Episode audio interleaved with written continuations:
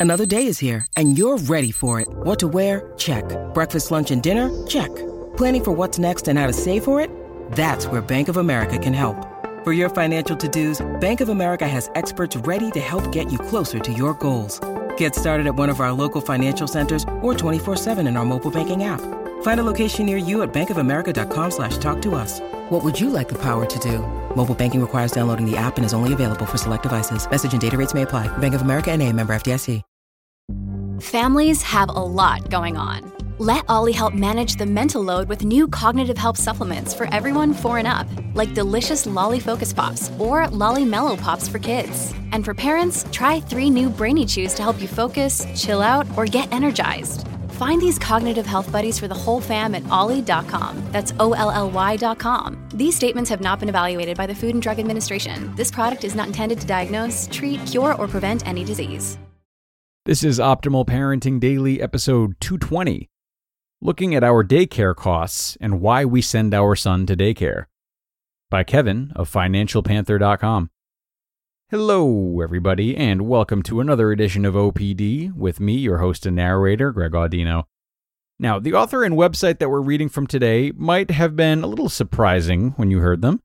Kevin is featured more regularly on our finance show, Optimal Finance Daily, but given the subject matter, we thought that this was a great post for parents, and we are more than happy to share it here. So let's hear his thoughts on daycare costs and the purpose behind daycare as we optimize your life. Looking at our daycare costs and why we send our son to daycare by Kevin of FinancialPanther.com. At the end of each year, my son's daycare sends us a PDF that details how much tuition we paid. It's a helpful bit of information to have.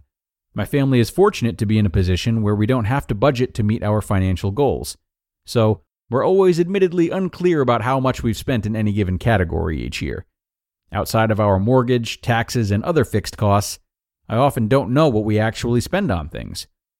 Daycare tuition is a fixed cost, though, so I do know exactly what we spent in that category.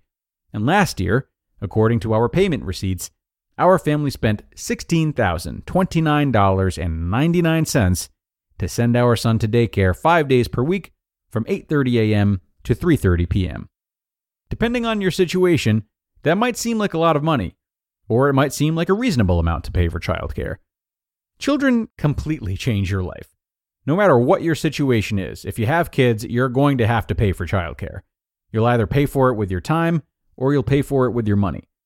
In this post, I want to do a bit of analysis on our daycare costs and go through the thinking we did when deciding to send our son to daycare. Analyzing our daycare costs. As previously mentioned, last year we paid $16,029.99 to send our son to daycare 5 days per week from 8:30 to 3:30. He's in daycare year-round, minus a short winter break, various holidays, and any days he misses because we're traveling or he's sick. That gives him about 35 hours per week of daycare for about 48 to 50 weeks per year. 35 hours per week of daycare seems like a good balance to me. Since I don't have a regular job, I've got a lot of flexibility with pickup and drop off times. If I was still working my regular lawyer job, my son would have to stay at daycare until 5:30 or 6. It'd cost us a little more and would give us far less interaction with him during the week. Picking him up at 3:30 is pretty ideal. He still spends time eating breakfast with me in the morning gets his time at daycare, and still has plenty of time in the later afternoon to spend at home with family. From a cost perspective, it seems to be worth the cost also. If he's in daycare for 35 hours per week for 50 weeks, that's a total of 1,750 hours in a year. Breaking it down on an hourly basis, we paid $9.15 per hour to send him to daycare. From a pure arbitrage standpoint, if we can make more than 9.15 per hour, then it seems to make monetary sense to send him to daycare. I was actually a bit surprised at how little we paid per hour for daycare after running the numbers. Even on the low end, if he missed an entire month of daycare, we'd still have spent just $9.58 per hour for daycare. My assumption was that daycare cost us much more than this. Obviously, these costs are relative, and when added up, it does add up to a lot of money over the course of a month. But when you're in a financial position like my family is, we're really not paying that much for daycare. Daycare is about more than just money, too. A question I'm sometimes asked is why I don't simply stay at home with my son. After all, I don't have a regular job anymore, and the job I do have is writing words on a blog. I could easily be a full time stay at home dad. I have two answers for this. First, from a purely monetary standpoint, if it costs just $9.15 to $9.58 per hour for me to send my son to daycare during the week, then so long as I'm able to make more than that per hour, it makes sense for me to work and have him go to daycare. I'm not killing it compared to what some bloggers are able to do, but I'm earning enough to make more than $9.15 to $9.58 per hour. Just from a monetary arbitrage standpoint, it makes sense for us to send my son to daycare. The second reason, and the main reason I send him to daycare, is that I think it's good for him. I'm not an expert on childcare by any means, and I don't want to delve into the very muddy waters of how to raise children. But to me, getting interaction with other kids and developing social skills is a good thing for his development. Even if I didn't earn any money, I'd still opt to send my son to daycare simply because I think it's a positive experience for him. I think some people fall into this trap where they think of every decision in terms of money. In reality, the decisions we make are never just about money. They're about the other things, some conscious, some unconscious, Life is far too complicated to base our decisions on what puts or keeps the most money in our bank account. I opted to quit my job as an attorney years ago because it was the right decision for me. It wasn't right from a financial standpoint, though. I doubt I'll ever make as much blogging as I could as a big law lawyer. But money wasn't the only reason I made the decision to quit law. I wanted other things too. I don't know how people balance kids and normal jobs. One thing I'm happy about is how quitting my job to write and work for myself changed the flow of my day to day life. Before, it felt as if my life had to revolve around my job. These days, it's the exact opposite. The work I do fits around my life. I have no idea how our family would have balanced childcare with full time jobs. Even getting my kid to daycare on time in the morning is difficult for me. The idea that I'd not only have to get my kid to school, but also get myself to work by a set time seems impossible. If you followed this blog before, the turning point that led me to quitting my job was when I got lectured at work for not getting into the office by a specific time. I can only imagine I'd have been getting more lectures by now since I would probably be late for work every day. And picking up my kid on time is another thing I can't imagine doing with a regular job. When I worked at my regular job, I rarely got out of work before 6 p.m.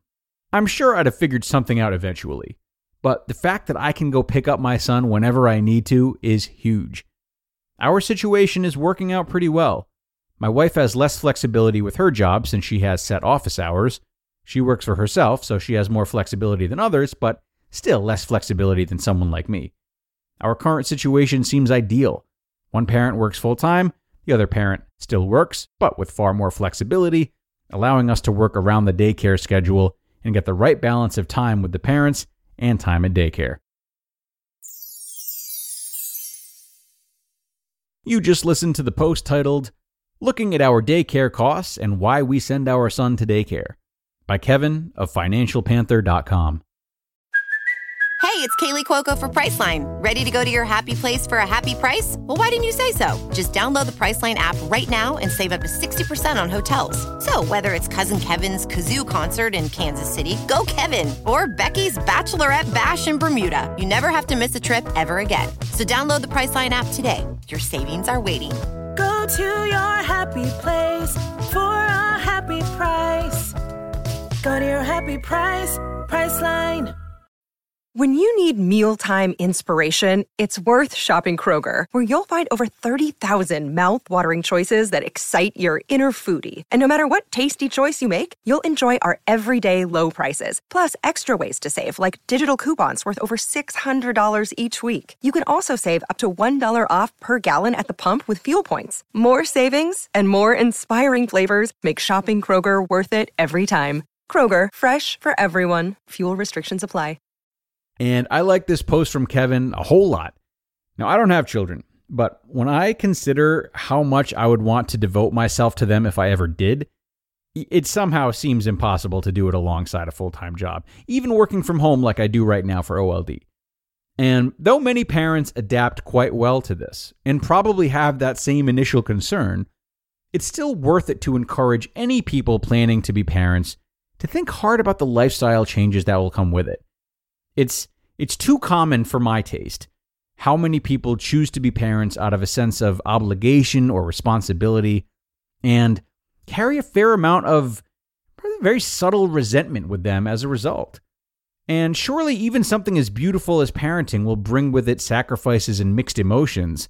But the point is that we want to approach parenting like we would approach anything. We want it to be an active choice rather than a reactive one, especially for something so irreversible and so important. It's great that we have the possibility of adapting really well, but it's not something to bet on, at least not for me, that adaptation. So, just reflect on whether or not the decision to become a parent and what comes with it is something that is truly for you and something that you truly understand as best you can before having a child. And that's going to bring us to the end, everybody. I thank you so much for joining me today. And if you liked this one, you'll want to come back tomorrow as there's going to be another parenting post that you're sure to enjoy just as much. So I hope to see you there, where your optimal life awaits.